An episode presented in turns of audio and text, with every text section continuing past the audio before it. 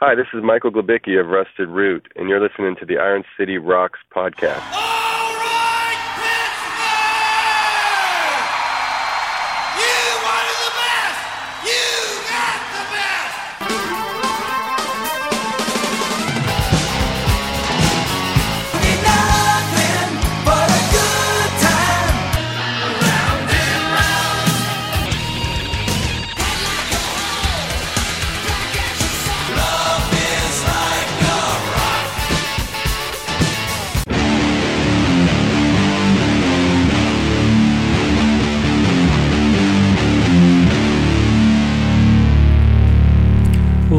Episode 341 of the Iron City Rocks podcast. I'm your host, John, coming to you from the Iron City of Pittsburgh, Pennsylvania, bringing you the best rock, hard rock, heavy metal, and blues talk on the net. Episode 341, we have three special guests for you. Um, all three bands, I think, sort of defy classification. It's the one thing they have in common is they're not easy to classify. Uh, we have joining us, uh, returning from one of our very first episodes, we have Michael Glabicki of the band Rusted Root uh, to talk about what the band has going on. Also, we want to introduce you to uh, Pete RG, a fascinating guy to talk to. He's got a show coming up in Pittsburgh in the month of June. And also another new band, Lost Leaders, who will be doing a show at Mr. Small's in Pittsburgh as well. So we're going to start off with Michael Glabicki of Rusted Root, certainly no stranger to anybody from Western Pennsylvania. Had a chance to catch up with him. They're going to be doing a show on June 23rd at Station Square at the Hard Rock Cafe. So we wanted to uh, just kind of touch base with Michael, see what's going on with the band, anything new on the the Rusted Root front, and uh, so we're gonna play you a little classic Rusted Root, and we'll get into that interview.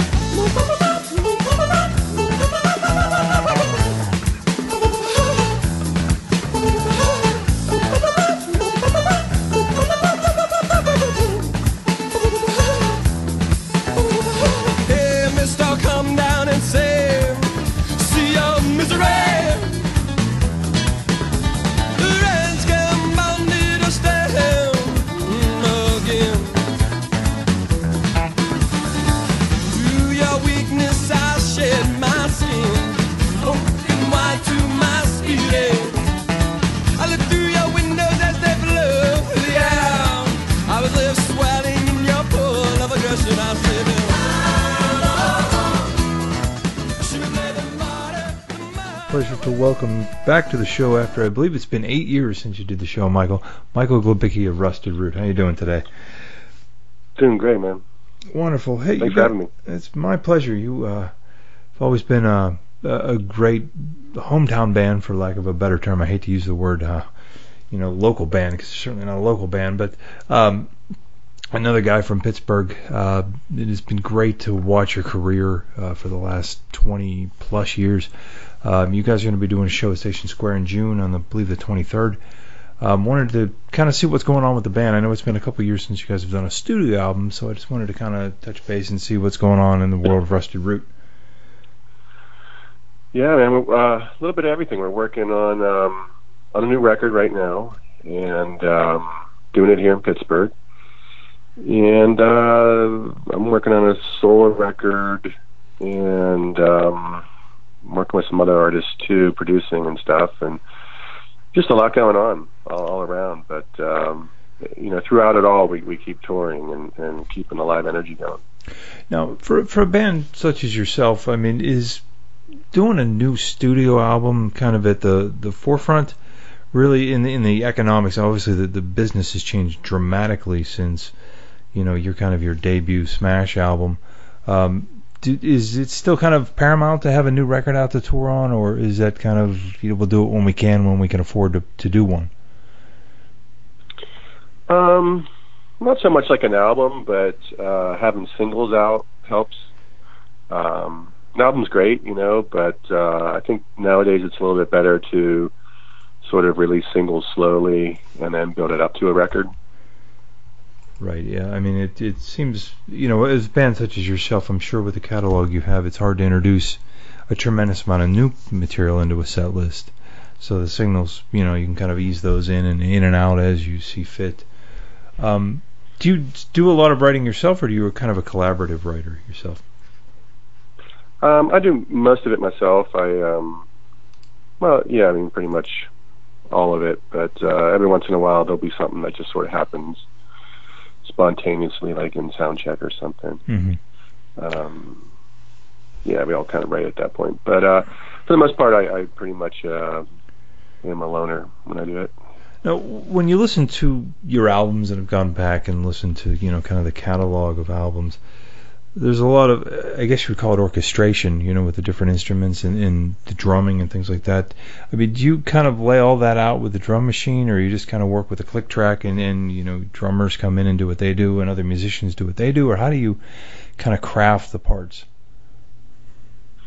Well, it used to be um, I would come in with an idea for for sort of the energy of the parts, and, and then I would just sort of let the um, the drummer or the bass player kind of work it out, and um, and I, I would just kind of like sit back and just kind of say yes or no, you know, and um, but you know always with sort sort of like how I wanted it to kind of feel Mm-hmm. um, in the end. But uh, now I'm kind of writing out parts more, at least for a sort of a blueprint for the band, and um, and kind of taking it into areas where I know people wouldn't normally go, but kind of like I, I kind of know that they can, you know. So, um, so kind of doing that, and then then bringing it to the band and seeing seeing if they can take it to the next level from there. Mm-hmm. Now, is that something you enjoy doing, or is that something you just kind of you, hear it a certain way, you want it to sound a certain way, and you know over your experience you've learned that works better? Um, yeah, I mean, I, I think, I think I, I, I, yeah, I really enjoy doing it. Um, I think, uh, yeah, I mean, it's it's more it's more that uh, um, that I feel like I have something that's that's new and, fresh for now. Uh, that would that wouldn't be there if if we all got together and just started pounding out the music, you know. Um, so I kind I kind of just like to do that now and, and, and bring it to the band and and take us in, in sort of like um like I said in like a new direction for Right. for everybody. Right. Yeah. Now, how um, as far as touring, I mean, you guys have always had kind of a unique sound. I mean, do do your audiences tend to you? I don't know what to say how to say this, but do they kind of come from the jam band sort of audiences, or how do you, or you know, the Dave Matthews sort of audiences, or where where do you you feel like you kind of have a distinct audience? Um, I guess maybe there's m- more of that going on uh, with our fans, uh, sort of the jam band Mm-hmm. kind of thing, but not really. I mean, we're definitely not in that crowd. Right. Um, like if, like if, um, we're not, we're not, we're not at the top of the list of, of jam bands. Sure. we kind, we, we kind of visit there every once in a while, and, and people, uh, the people accept us in that realm. But Mm. For the most part, we we have like all kinds of people. It's weird, you know, like we're one of those bands that um, is sort of timeless in, in a sense, and our music kind of brings people out of um, all different areas, and uh, you know, a lot of a lot of old folks from back in the '60s and '70s, and Mm-hmm. um, till you know now we've got uh, nine and ten year olds coming out, and all the way up to college, and college kids are coming out, and a lot of, a lot of those those kids have heard us from uh, movie soundtracks and stuff. So they they come, uh, you know, with an, with an interesting perspective.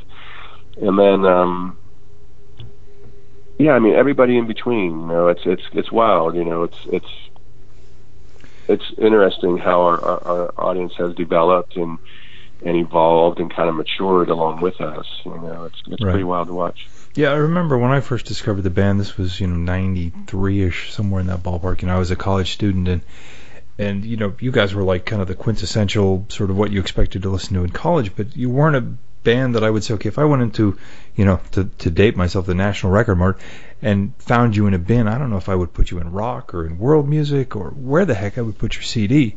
You know, other than you know, thankfully at the time you guys were huge and it was right there in the front, but um, it was a band that always seemed to defy classifications. And that uh, you mentioned, Yeah, I kind of I, I like it like that. You know, I don't. um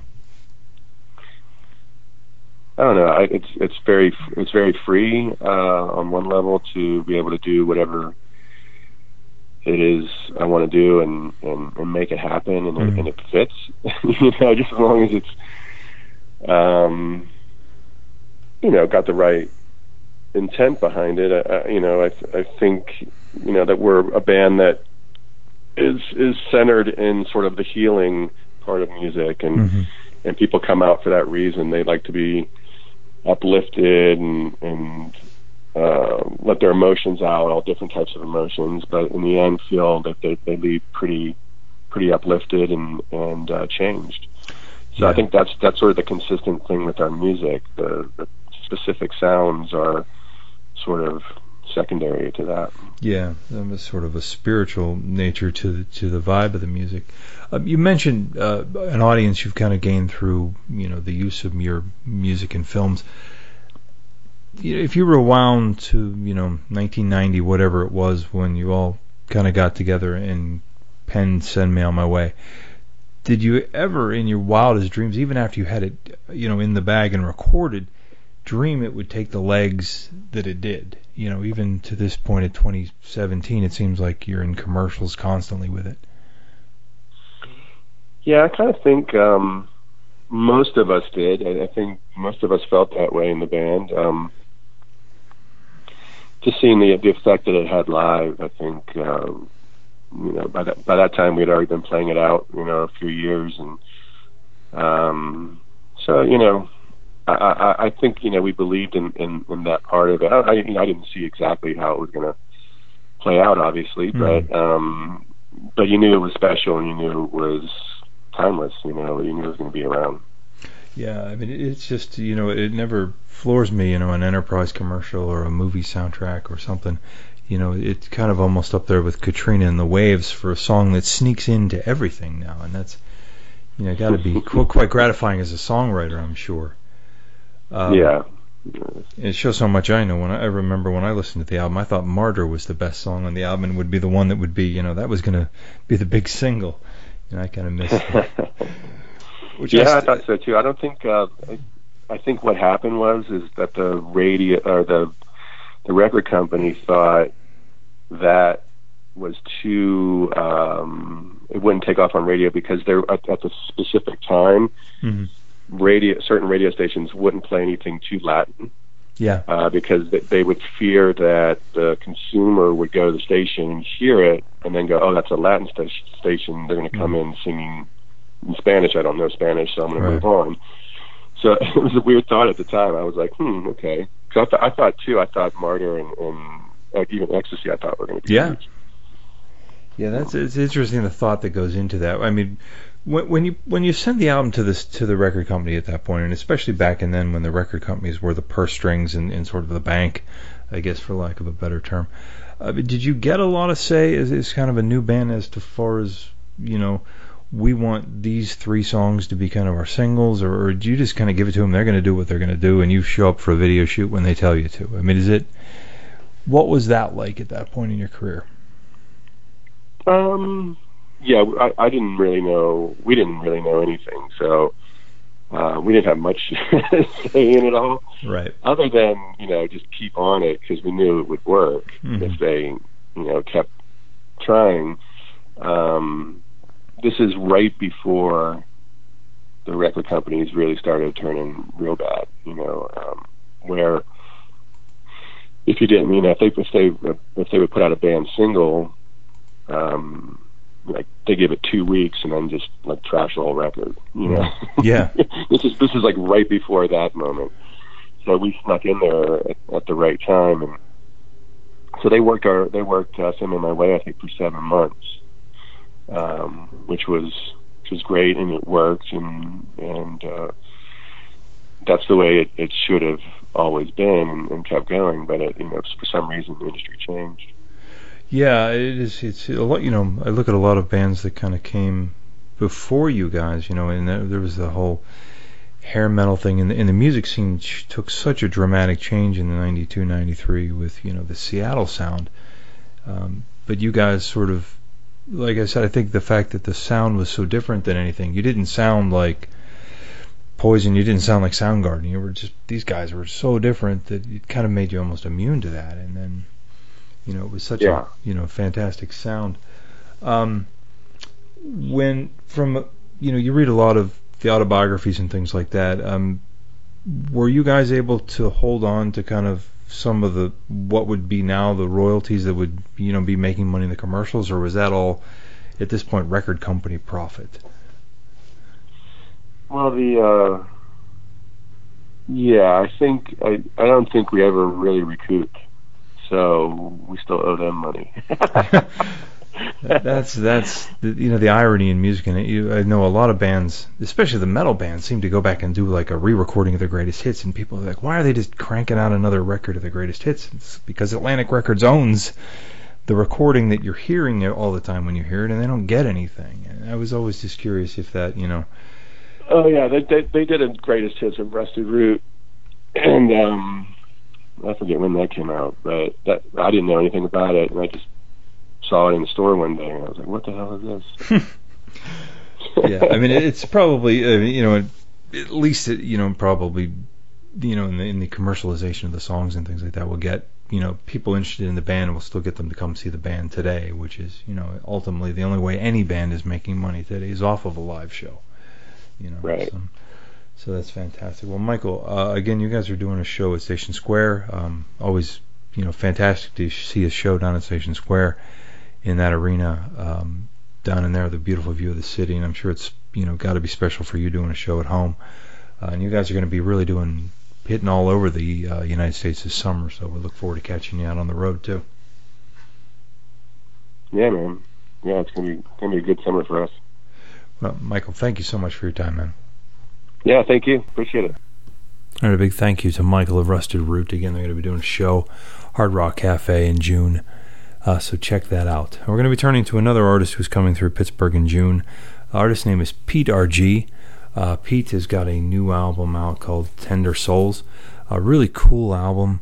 Uh, to me, it kind of reminded me of uh, somewhat of the early 90s U2 uh, music. So uh, I had a chance to talk to him. He's a producer, a musician, and uh, a really interesting guy. So uh, we're going to go into that interview. He's playing at Mr. Smalls on June 13th, so you can get your tickets now. Uh, visit Mr. Smalls, the Funhouse, uh, for information on the tickets. Tender Souls is available now, so let's get into that interview with Pete RG.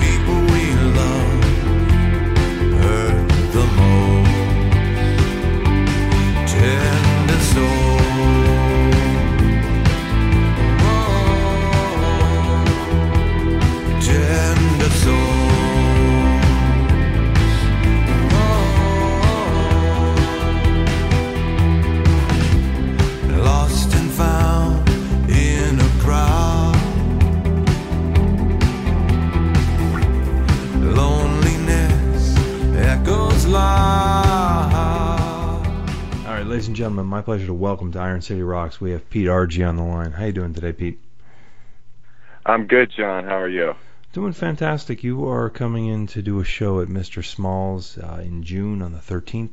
Uh, you're sporting an album you've had out for a couple months now, so I wanted to get uh, you on the show, talk to you, introduce you to the audience who may not be familiar with your work, either as a solo artist or you know your former band. Uh, so I want to start out. You, um, your parents were Greek in origin, and, and you grew up in the U.S. Um, and they were musicians. Um, how did their influences kind of spill into what you listened to? Did you listen to a lot of like traditional music growing up as a kid, or, or was it mostly American rock and roll? I was mostly American rock and roll. Uh, you know, everything from you know their their favorite stuff like the Beatles and Mhm. Stones, and then you know stuff in the '70s, and all the way up to you know taking me to my first concerts when I was a kid to see like U2 and Bruce Springsteen in the '80s and, and '90s, and uh, it was primarily that. But at the same time, I did primarily. My, my mother's actually American, but my father's a Greek immigrant, and I, I really only grew up with my father's family and pretty much every weekend we were at my grandparents' house, as you know most good Greek families uh, like to do, and uh, there was always a lot of Greek music playing. So there was a, a strong influence there as well. Some of my favorite artists like George Dalaras and uh, Haris Alexiou, they're they're uh, Greek artists. They're they're a couple of my favorite artists. Period. Now you you went to college out east uh, in Pennsylvania actually, uh, and then returned Yeah. back to Venice. Um, I would be remiss not to ask you what drew you to Pennsylvania when you came from Venice Beach. Was there anything in particular? Well, I, I was, you know, I wanted to go to school on the East Coast. I'm born and raised in, in Los Angeles, in Venice Beach, in particular, and I, I was in a fortunate position where I could, you know, pick some different colleges I wanted to go to, and I really wanted to go to school in, in uh, New York or D.C., but my parents, you know, kind of pressured me to go to one of my backups uh, in in the countryside because they thought I'd maybe go to a a big city and kind of disappear on them. And so, really, the only one that fit that bill that I'd applied to was was F and M, Franklin and Marshall in Lancaster.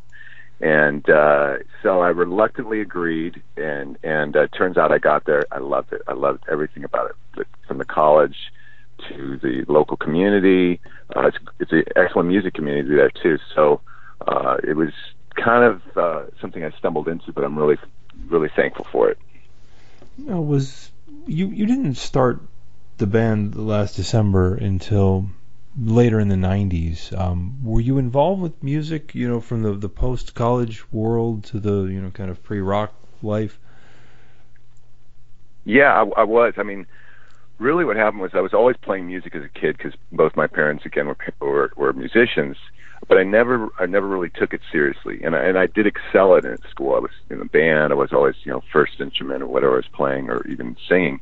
But I, again, I didn't take it seriously really until my senior year of high school, and even more so when I got to college, because, like you know, like everyone else goes to college, you got to get a get a get a, a day job to you know have some spending cash, and Right. that was either faced with uh, the library or or playing in a cover band, and uh, you know clearly the latter was more promising. So I took that, and uh, you know within a year or so of that, I was writing a lot of songs for the band. I started another band, and uh, when I finished college, I, I returned to LA, and I uh, took those songs, recorded some demos, and I was offered a, a publishing deal. So it, it really I never went out into uh, the the non-musical world, so to speak.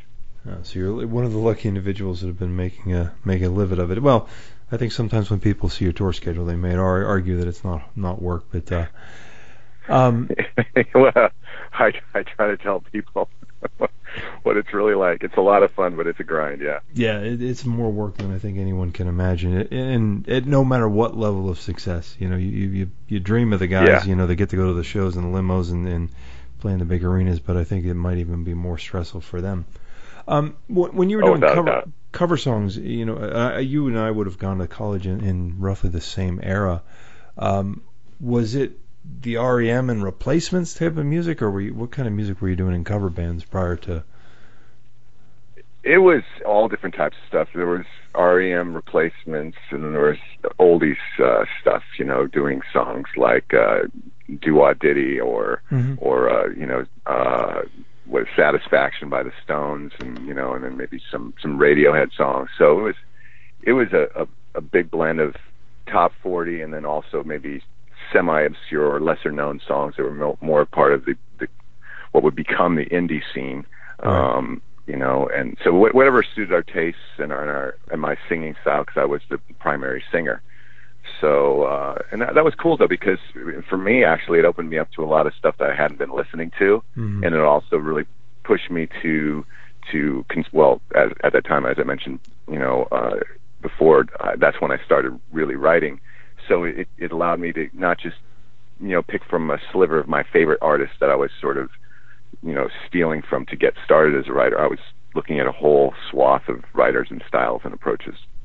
Now, as a singer, you have a, a pretty you know, more of a baritone voice. Um, you know, on the radio, I always am kind of envious of all those guys with the you know the high tenors and you know those kind of voices to those notes. Um, how did that impact your singing? I mean, is that kind of where your natural register is, or can you get high to you know to do some of those type type of stuff, or, or how does how does your voice kind of Oh, good. fit into that? Yeah, good question. My my voice has influenced my approach tremendously.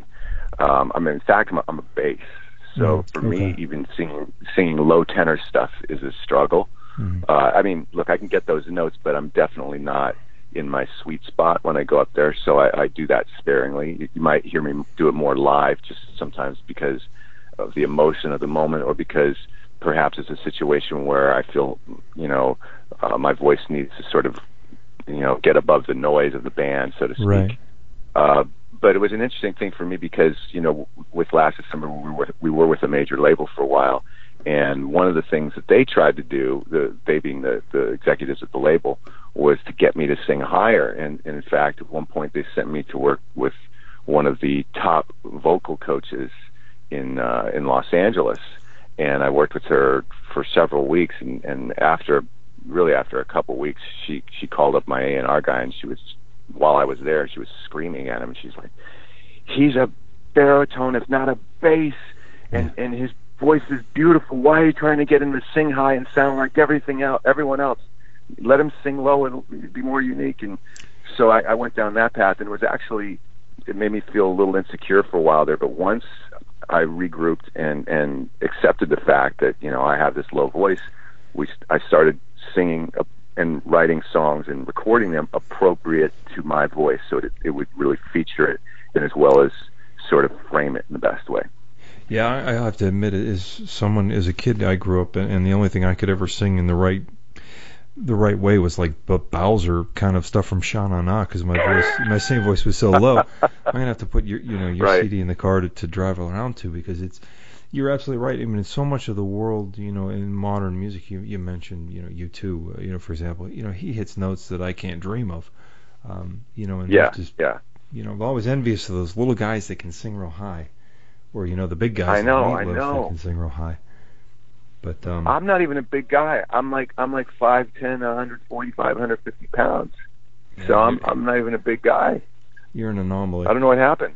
Yeah, that's okay though. I mean, Right. it, it's certainly you know it's it's interesting to listen to and I enjoy it. Um, it um, is, is your vocal coach I think hit the word. It, it is so unique, and I think that makes it uh, you know really. And you listen to the style of your music, it, it adds such an atmosphere to it. You know, I don't know if it's even the right Yeah, technical term to it, but it certainly blends and, and really jumps off the page as something unique.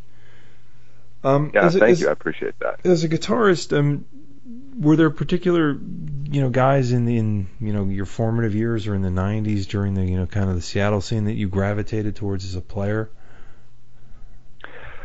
I, I was immediately drawn w- once I started playing guitar, uh, which was you know my my senior year of high school. Um, I was immediately drawn to the more ambient and textural guitarists. Mhm. Um, in particular, you know, uh, The Edge. That's you know he's probably my hero, but also you know uh, Jimmy Page is a huge influence. Uh, I forget, forgive me, the the lead guitarist for for Radiohead. So more of the textural guys, uh, Mhm. not too busy. They were they were my favorite ones as far as influencing me and what I would do. That that said, you know, guys like Van Halen, you know, Jimi Hendrix, uh, and there are countless others. I love their playing just as much. I just it's not my thing, and I I couldn't even begin to touch that style. Yeah, and, and that's important to realize too. Any more than you know, not being able to sing tenor. Sometimes I think you know people strive, uh, present company included. I want to be like Joe Satriani so bad that I'm going to forsake anything. Yeah. And you know, you shy away from you know the fantastic music that say Johnny Marr had made, or, you know things like Exactly. that. Um, so that Yeah, I mean, cool. like, look, I'll, I'll, I'll crank up, you know, Panama by Van Halen, and I'm just going, you know, I'm, I'm rocking out and thinking, wow, I wish I could do that. I just, even for like two bars, but Mhm. it's it's not in my fingers, you know. Yeah, well, t- take comfort then. that Eddie probably can't hit notes as low as you then.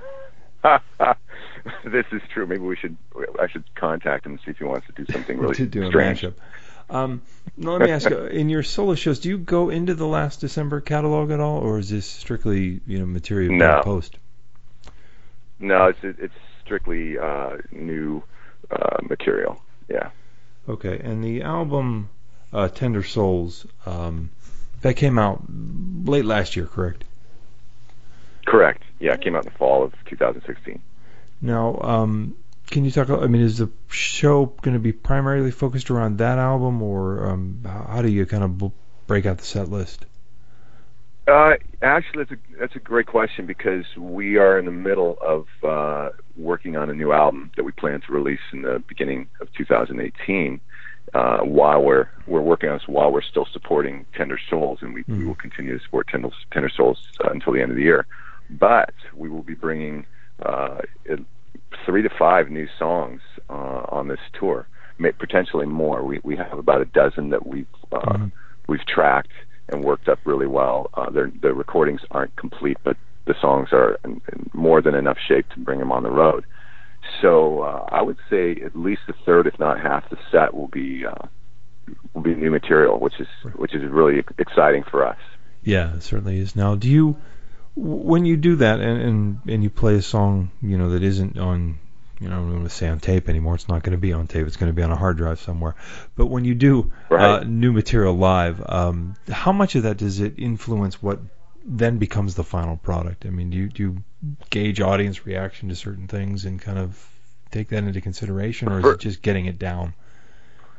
No, no, that that's for sure it does because, and that's in fact uh, one of the, one of our goals uh, with bringing these songs out was that you know we we we have a few of the tracks that we've cut where we know you know that's what we're going to stay with till the end. That those those Mhm. versions are, are going to be the ones that will make the record. But we have several songs which we feel fantastic about, but we also feel like bringing him to rehearsal studio and then taking him on a stage and and playing them it's it's going to probably pull out some some extra you know oomph from them be it melodic changes energy changes whatever it might be it definitely you know will push us as a band more so our plan is is that week immediately after we get back we're going right back into the studio and we're going to take what we've learned and capture it uh, quickly so that we're still on that that rush of, of the stage as well as the, the the learning that we'll have done from playing those songs in front of people. so that's that's uh, going to be a play big factor. Yeah, I love the idea. I, I know. Just I always thought of, of an example of that being, you know, you listen to the studio albums of the Ramones, uh, and then I had the opportunity to catch them in the '90s, and, and I was like, my God, they're so much better live. Um, you know, why doesn't someone Yeah. just record this and strip away the audience? And, and I think it was, you know, some of it was a little bit heavier live. It was faster live. Um, Mm-hmm. know, when you go back and you listen to like Ramones Mania, you're like, this is kind of flat. Give me Loco live. Um, you know, so that's it's really great Yeah. to kind of take what you learn and, and you know, you know, I like the idea of immediately know- going back. I I do too, and it's, this is something we planned on. Excuse me. One, uh, it was interesting. A couple nights ago, I was uh, flipping around looking at guitar pedals on on YouTube, Mhm. and I came across on the, the sidebar on YouTube. I came across uh, an interview with Daniel the producer of U2 for you know Mhm. Joshua Tree, Achtung Baby, and the likes, and some of the recent stuff. And um, they were asking him what it was like working with U2, and he said, you know, their, their process, so to speak. Excuse me once again. asked him about their process, so to speak, and uh, he said, well, generally we we work in the studio first. We get our our ideas together, perhaps get the songs pretty well scripted. He said, but then I take them to a, a big stage, you know, rehearsal studio of some type, and I get it, let them get really loud and really raucous. He said because that's how they take the songs to another level, and it was it was it was cool to hear him say that because that's what what our plans are. That's what we're we're going to do, and and you know I can already see from just a couple of rehearsals we've had with the songs that oh yeah we we we set we wrote some great templates in the studio, but now we're bringing them to life. Awesome. Yeah, I love the idea. Um, again, you're going to be in town on the 13th doing a show with Mr. Smalls. Um, I want to wish you guys the best. Again, the new album is available now. Well, I shouldn't say the new album. The current album is available now. Uh, and we look forward to seeing you when you get to town, Pete. Thanks, John. I'm looking forward to it too. I, I, I really, uh, it's been a while since I've been to Pittsburgh, but I always, always loved it there. So I'm looking forward to coming back and checking in for a day.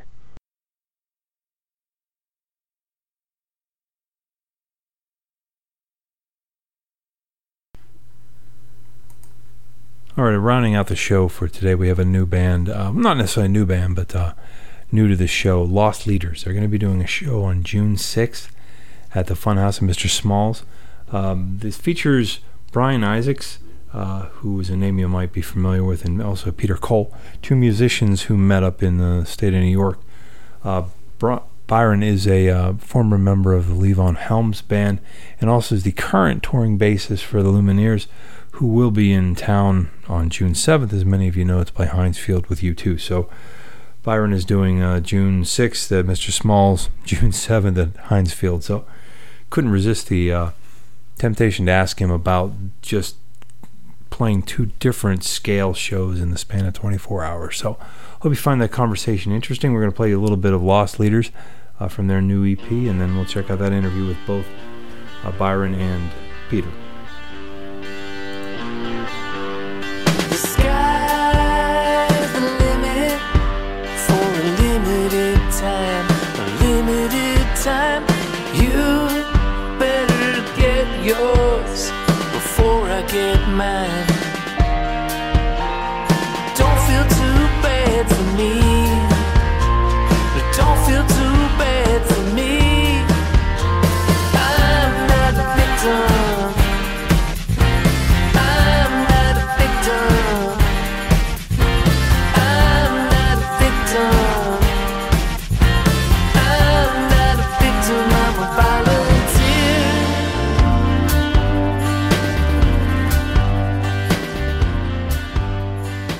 And gentlemen, my pleasure to welcome to this show from the band Lost Leaders. We have Peter and Byron on the line. How are you doing this morning, guys?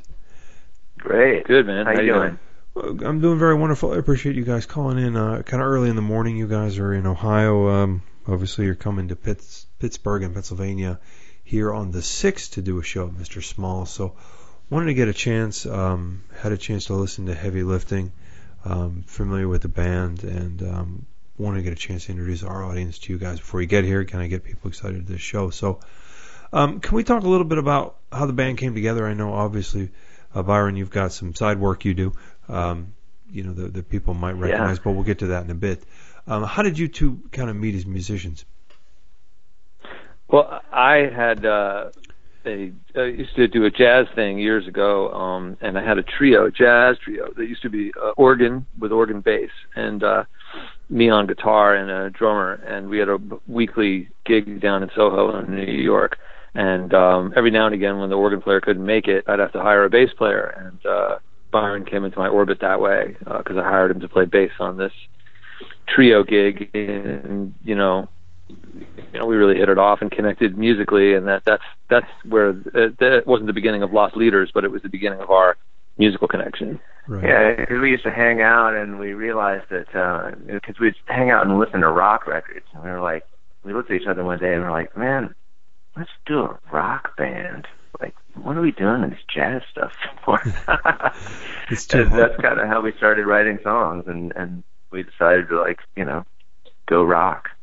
Now, when you met as jazz musicians, obviously you had some sort of connection. Yeah. But when when it came to rock, were you guys kind of in the same um, kind of s- same set of influences when you when you met, or was it coming from two different Well, palettes? I I think with with any good, well, yeah, I mean, with any good band, like you know, you've got um, you know di- a lot of different influences, a lot of you know, but then a lot of crossover as well, you know. So we really bonded over over like you know uh, British rock, okay. especially, and like the Kinks and the Who and uh, and uh, Pink Floyd, especially, and and of course Radiohead and like you know, and then um, you know I had been listening to a bunch of like earthier, like old, you know, um, like weird old blues records and and like sort of uh, you know kind of Americana stuff, you know, even like some bluegrass and some you know like that stuff. And then Pete had a whole other side of stuff that he listened to, like uh, you know he was more into like uh, Iron Maiden. And what what were some of your other favorite bands that, that you introduced Uh, me to really that I had never checked out? Yeah, gosh, I'm not even real sure, but yeah, I mean, I certainly listen to a lot more punk and metal than than uh, than Byron. But you know, I think the common core for sure is the sort of, you know, the big five. You know, the Beatles, the Stones, the Who, Pink Floyd, Led Zeppelin, and then you know all the evolutions of that over the years. But it definitely took a minute, you know, for to distill it down to what lo- became Lost Leaders because we we did a lot of things before we did Lost Leaders, and Lost Leaders began really in 2011 in Levon Helm's barn because Byron at the time was playing bass in the Levon Helm band, and Levon let us come up there and and uh, stay. We got to live up there for a bit and and record kind of around the clock. We had uh, you know ongoing access, which was pretty amazing. Yeah. And we that that was that was really the genesis of what Lost Leaders is, you know, and it, it started in in a loosely Americana kind of a place um, you know, but very rapidly uh, evolved into, you know, more of like the British influence. I think that that uh, Byron was discussing. I mean, to my mind, that's what I see it as: is a fusion of like, you know, Americana music with a more sort of, you know, Brit rock sensibility. Yeah, and I, like that it, it took probably three or four minutes to describe the sound because that to me says this is something kind of uh, you know original and unique. Um, you know, you, know a lot of musicians, Hey. the artists. You know, what is your band? Well, we're doom metal or we're you know speed metal. You guys, you know, very you know good explanation, and it kind of paints a picture. You know, in the mind of what you're going to hear before you hear it. For those who aren't familiar with the music yet. Now, um, we need ex- a great rock writer to give us a name. You know, give give our genre a name. Yeah, you got you got to you have to invent a uh, invent a tagline for it. You know. You said Yeah. you said you wanted a great rock writer. I write, but not great. So, I can't I can't help you there, guys. Um, so when when you get together, um, do just the two of you do the writing, or do do one of you kind of write lyrics and other write melodies, or how how do you break that up? Well, it, it, there's no one formula. I mean, we write together and separately, um, and sometimes one of us will have a pretty fully formed song, in which case, but the other always puts a stamp on it in the end, either via production or suggesting some tweaks lyrically or musically. And then sometimes one of us might come in with a half an idea, you know what I mean? And then we sort of flesh it out together. Um, so there's no one set method. Okay. Now, um, when when you're writing, you know, and you guys have this vision in your head, do you, you know, I know sometimes songwriters can spew out things in in all kinds of different genres. Do you have material that you kind of, you know, collectively come up with and say, you know, this really doesn't fit the mold of what we're trying to do with this. Let's, you know, maybe put that on the shelf, you know, for the box Yeah, set sure, 20 years from now. Um, how how do you know? I've often wondered about that because you you build in essence bands build a bit of a brand, um, you know, and if you came out with a Steve Harris kind of bass line, um, maybe it doesn't fit with the album. I mean, and I was always curious about that. Do you have kind of a not lost leaders pile when you write? Yeah, sure. Yeah, I think there's there's always like a backlog of uh, of the sort of like you know the stuff that just it's just it goes in the other box. You know, we try to we we do try, eh, but we'll, you know I, in general we'll always play those songs for each other. You know, and we'll say I don't know if this is for us, but just in case you know you get some idea about it, here's this song that I just came up with, or this idea that I just came up with. And sometimes, you know, I get surprised when I bring something to Pete. And I'm like, I don't know if this is for us really, but and and then he'll say, I know what we could do with that. what if you actually slowed it way down or sped it up and like like I could imagine this whole other kind of production idea on it. And I'm like, Mm. oh, oh wow, and then it makes me rethink the entire thing, Mhm. and uh, and it is transformed then you know by by by his vision into a lost leader song or vice versa, you know. But a lot of times they're just songs that just end up the little bastard children, and you know maybe they go into the um that like you know possible solo album down the road kind of box you know but uh you know i don't know it's like not every song really needs to see the light of day Right. Or, or you can save it for the 30th anniversary release of Heavy Lifting, and you'll have a whole second disc. Of, Yeah. and, and- yeah, we did the we did the box set, the mono release, and the 180 gram vinyl with the booklet and all that. Yeah, yeah, uh, yeah the canes and dentures uh, uh album right. by the 30th anniversary of this one, I'm sure you'll be doing the um, uh, Chrome cassette release. Will be the will be the real prize on, on that one. yeah. yeah. They're gonna You make it's- they're, go- they're gonna make a comeback. Coming I'm sure back. of it. Get your Yeah, pen, get your pencil ready when your tape deck eats it again. Exactly. Yeah. T- TDK will rise again. Um, but live, um, you know, being the, the band being just kind of a, a duo. What do you bring other musicians in, or do you guys kind of pull this off with just the pair of? we Well, do well, yeah. duos but we have these great musicians uh, around us you know just from over the years like we've met you know so many great musicians. And so we do we we- we're we have an embarrassment of riches with uh with like just the, the sort of like uh, pool of musicians from whom we can draw you know. Um uh and right now there are a couple of young fellows um that uh that we've been playing with from the, the upstate New York area. Uh, a drummer named Lee Falco, a keyboard player named Will Bryant. Okay. And these guys are actually now going to be spending the summer touring with uh, Donald Fagen as Okay. the Nightflyers. So uh, you know, so we don't have them for now, but uh, but you know, Pete and I can always do our duo version. I, I think, yeah, I mean, for me, I, I prefer the whole band. I mean, it's it's, Sure. it's rock music. It's supposed to be a band, you know. Yeah, but it's it's kind of cool. I imagine it- it's kind I mean, I of fun. think. to- that- I'm sorry. Go ahead. No, no, no. Go ahead. What were you gonna say?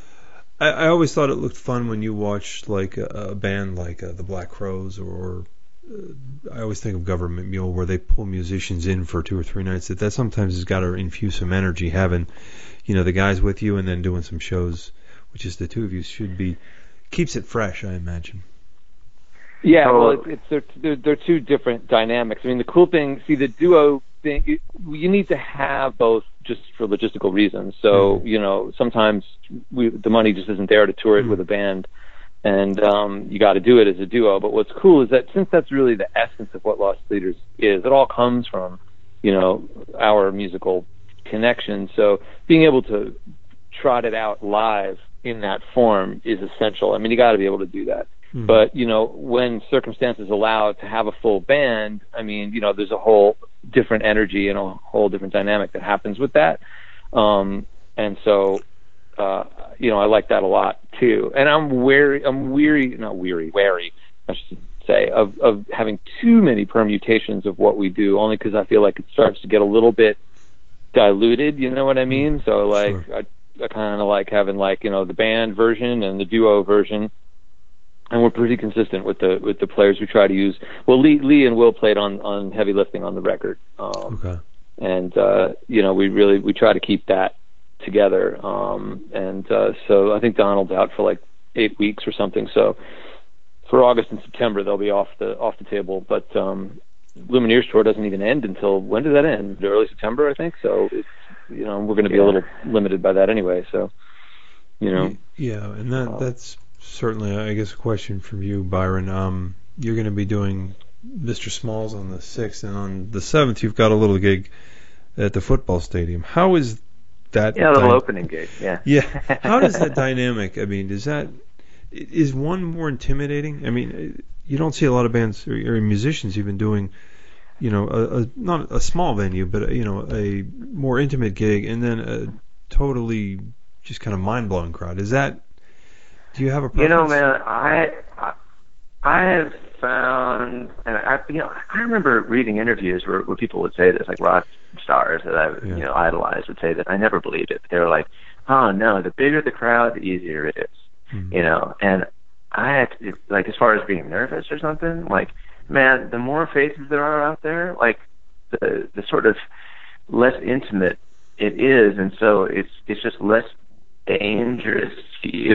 you know, like to me, the most frightening thing is like sitting in a living room with a couple of people trying to play a song to them. Right. Like that, that is terrifying. You know, um, but yeah, I'll step out like into a state, a full stadium, you know, and Mm. and and that's okay. It's like in in a way, I don't know why. It's it's just it's just easier, and it seems universally to be so. I've heard it said over and over again. I never believed it until I was standing up there, and I was like, "Oh yeah, this is fine. This is great."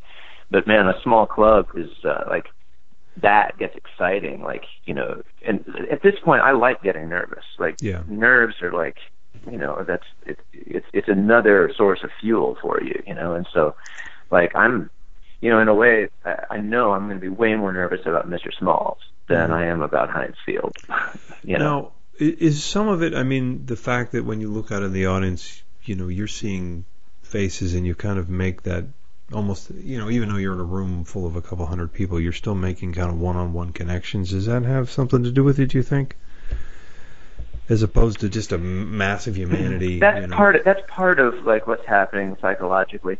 I think in a way when there's just that many people, um, yeah, it just uh, it's almost just like your your own. Um, it's almost like your own culpability for for however you're coming across is just obliterated. It's like it's just it's all like I I don't know. It's like I just you just don't get subconscious in that uh, you know with that. Like it's it's so strange. I and it, it, it's hard to explain why. I mean, definitely part of it is. But the thing is, you have people in the front row. You can look at eyeball to eyeball. I mean, they're right there. Right. They're at the same distance from you a lot of times that people are in a club.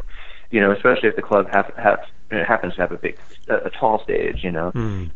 but I, I so I can't I, I can't even tell you why. It's just uh it but it really is like that. It's it's just it's it's easy to get up on those stages with um with all those people. It's just like it's more of a spectacle. You're like, wow, look at that. Yeah. You know, I'll say it's it's even easier when it's dark. Like for for the these shows with the Lumineers opening for you too, like we're going out there and the sun is still up and so you really see people. Yeah. And you know, it's easier even when it's when it's dark and like so it's just this mass, you know, Mhm. uh, um, that you, you can't even see. But the thing is, even still, seeing them in broad daylight is easier than being in a small club. Absolutely, and way easier than a house concert. House concerts are the scariest. Yeah, no, that's, it's interesting. You don't get. I, I thank you for indulging my question because it's not often you get, you know, people who are doing kind of those simultaneously. You know, you, you know, you're, you're Yeah. not going to ask Bono, hey, when you were playing in that guy's house the other week, was that more intimidating than the Rose Bowl? Um, he's probably not doing that Right. kind of, you know. So I I appreciate you indulging that question.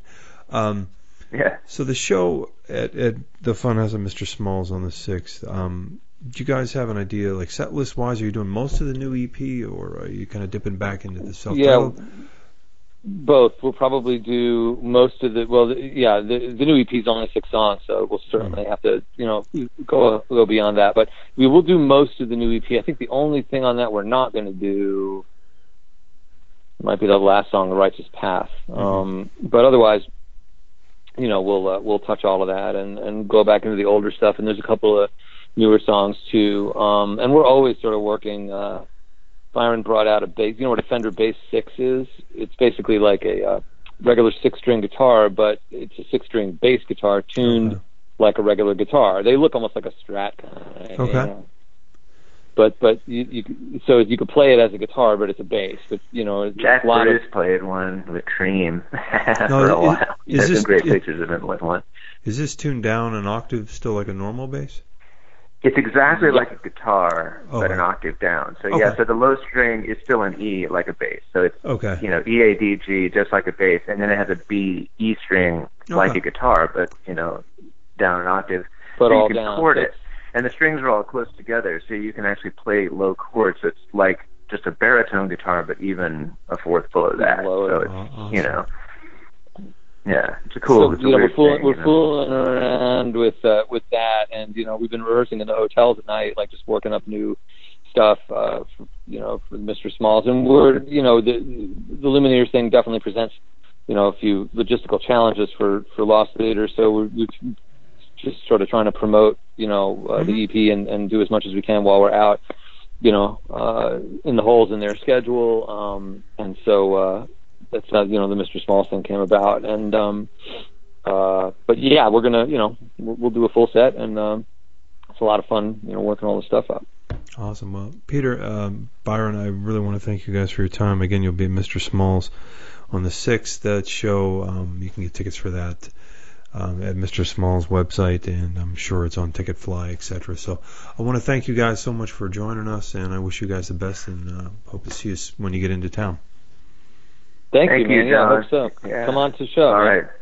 All right, that about wraps up this episode of Iron City Rocks. I want to thank Pete RG, Michael Glabicki of Rusted Root, and also Byron and Peter from Lost Leaders. All three bands are going to be playing in Pittsburgh in the month of June. Got Rusted Root playing at Station Square on the 23rd. Pete RG is playing in the 13th at Mr. Smalls. And on the 6th, uh, Byron and Peter of Lost Leaders are going to be playing at Mr. Smalls. And as I mentioned earlier, Byron is going to be playing Heinz Field on the 7th. So uh, really kind of a eclectic group, as I said at the top of the program.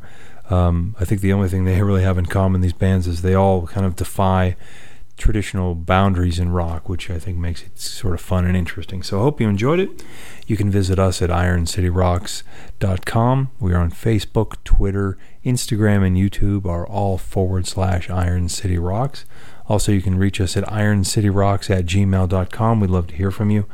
Let us know what you like about the show, what you love about the show, what you hate about the show, or just otherwise want to vent about. So we're here for you. And we want to thank you. And until next time, have a great day. Thank you.